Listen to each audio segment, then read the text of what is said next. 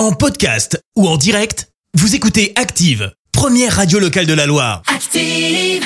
Ça faisait peut-être un, Un peu top trop. 10 déjà, ce sera bien. Ce sera déjà pas mal. Place à l'info du jour qui fait du bien et ce matin on prend la direction de l'Écosse. À Édimbourg, plus précisément, où le nombre d'accidents de la route a tout simplement chuté dans la capitale écossaise. Le nombre de collisions a baissé de 40%. Comment? Eh bien, tout simplement en limitant la route à 30 km heure dans le centre-ville.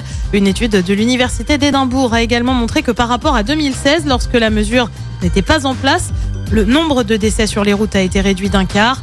Édimbourg est loin d'être la seule ville hein, à avoir fait le choix des 30 km heure, mesure mise en place euh, dans 80% des rues de la capitale écossaise.